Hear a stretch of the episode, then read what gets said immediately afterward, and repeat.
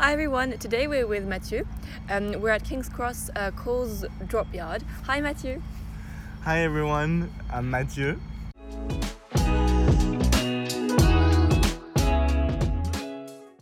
Um, so would you like to tell us about your dissertation? Uh, yeah, of course.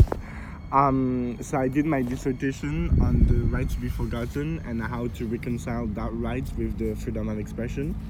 Uh, you might not have heard about the right for, to be forgotten, but basically it comes from a ruling in uh, twenty fourteen uh, called Google Spain. It's a um, European Court of Justice ruling uh, that basically gives the right to individuals um, in the E U to ask uh, any search engines, but most probably Google, because uh, they dominate, the, they have a monopoly on the European market.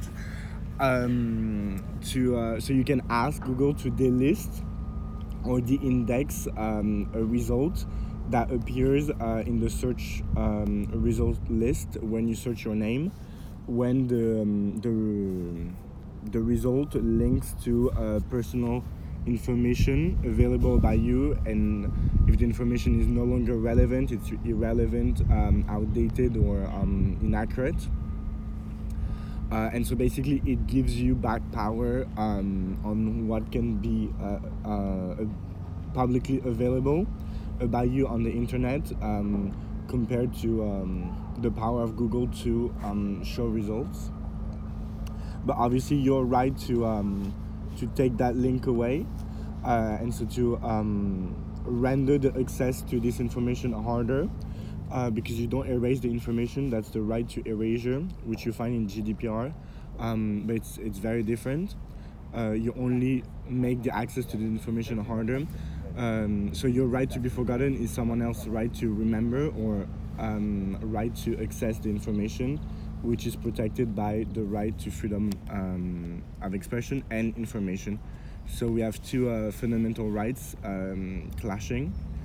Um, And so my dissertation focused on how to reconcile the, the two. Um, and so one one way to do it is to um, better define what's the uh, the public interest, because uh, the European Court of Justice, uh, as a rule, um, uh, decide that the right to be forgotten of individuals would um, override uh, the public interest in the information. Uh, and the freedom of uh, information, um, except in the cases where the where the public has a public interest in information because of the public nature of the the individual. So, uh, but they didn't define it. so um, uh, you need to better define the public interest. So what is relevant to the public uh, discourse, and then um, you know built in built in. Um, some um, some exceptions on public health ground, uh, for archives, for uh, historical uh, research, uh, because obviously there is um, a risk that people will want to hide information about them, uh, like criminal records um, that may be relevant to the public. And uh, then because of um, the spatial nature of the internet, uh, I gave uh, technological solutions. So the way you can um, you know regulate the internet it's with the code, uh, which influences its architecture. So um, building the, for example, the Google search engine code, um, a way of putting old results down the bottom, so you only you only see up to date and relevant information about the person, and not uh, old and detrimental information about them. Um, obviously, with some exceptions in the code as well. Um, or develop a privacy um, first uh, technologies, but obviously then uh, you have uh, economic interests that don't uh, support this.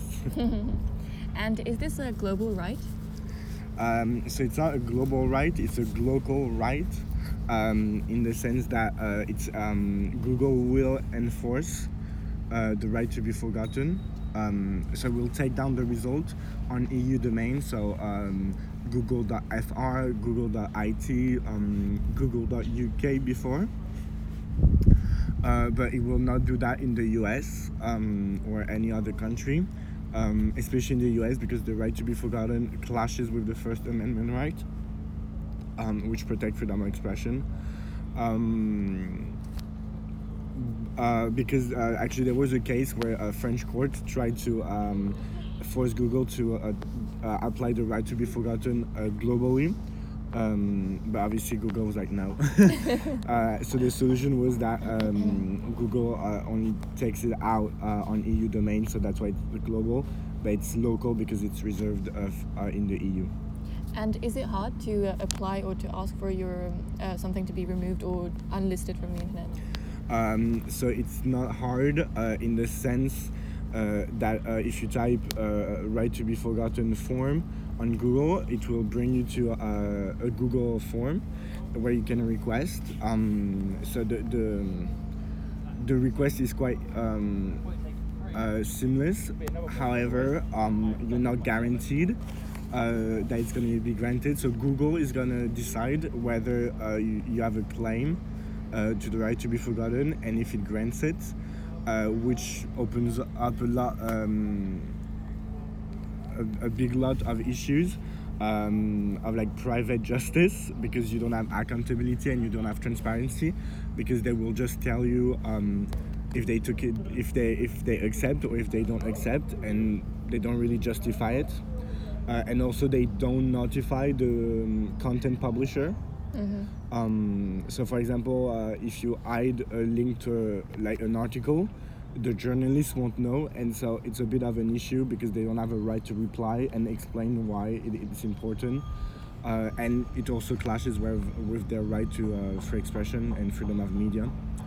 Um, So yeah, and uh, I mean calls for transparency and accountability have uh, have been made to Google, um, but at the moment they have not released. Uh, they release samples of what they uh, what they think uh, deserves the right to be forgotten and what doesn't. Um, and so one of my solutions was also on use the Google case law uh, to um, to that. to give a catalogue of situations where the right to be forgotten will be granted in cases where it won't, so E U citizens know, uh, know, know when Google asks to give them the right to be forgotten, basically. That's super interesting, thank you. And um, do you, would you say that people are aware of this right? Um, so from my uh, understanding, not really, because uh, every time I would speak of my dissertation, they would have heard of uh, the right to be forgotten uh, vaguely, but they didn't know what it meant. Even I didn't know what it meant uh, before I started. Uh, I thought it was the right to erasure, but actually it's different.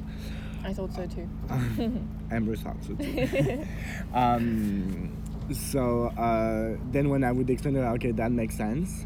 Um, but yeah, from From ta- talking about it, um, I feel like people don't really know it exists, or they know it exists, but they don't really know what it entails, how to enforce it, how to use it. Uh, and I think it's um, in the coming years when uh, we all start to work, um, mm-hmm. maybe uh, you know, all pictures will appear uh, in the search results, uh, or like uh, comments that you made, or um, uh, from your like. result that link to your social uh, media activity that might be detrimental to you, and I think that's when the right to be forgotten is the most useful. Mm-hmm. Um, you know, to uh, erase your uh, y- younger self mistakes. Um, so does it work with social media as well? Uh, yeah. So for example, if you type uh, Amber and mm-hmm. and you find a um, I don't know, a picture of you passed out because of alcohol uh, on Facebook, you can uh, Google will take down the link to the. to the Facebook post, and so your employer won't see that uh, it's on. Okay. They they won't see it as the first results. Okay. Um, so I think it's important that people like get to know their digital rights uh, more, especially in the E U, which has been at the forefront of uh, personal data protection um, since nineteen ninety-five. Um, fun fact: it's the only. Um, Uh, well, it's the E U has um, the Charter of Fundamental Rights, and it's the only human rights treaty that recognizes a personal data protection right. Wow. Well, thank you so much, Mathieu, and um, have a lovely day, everyone.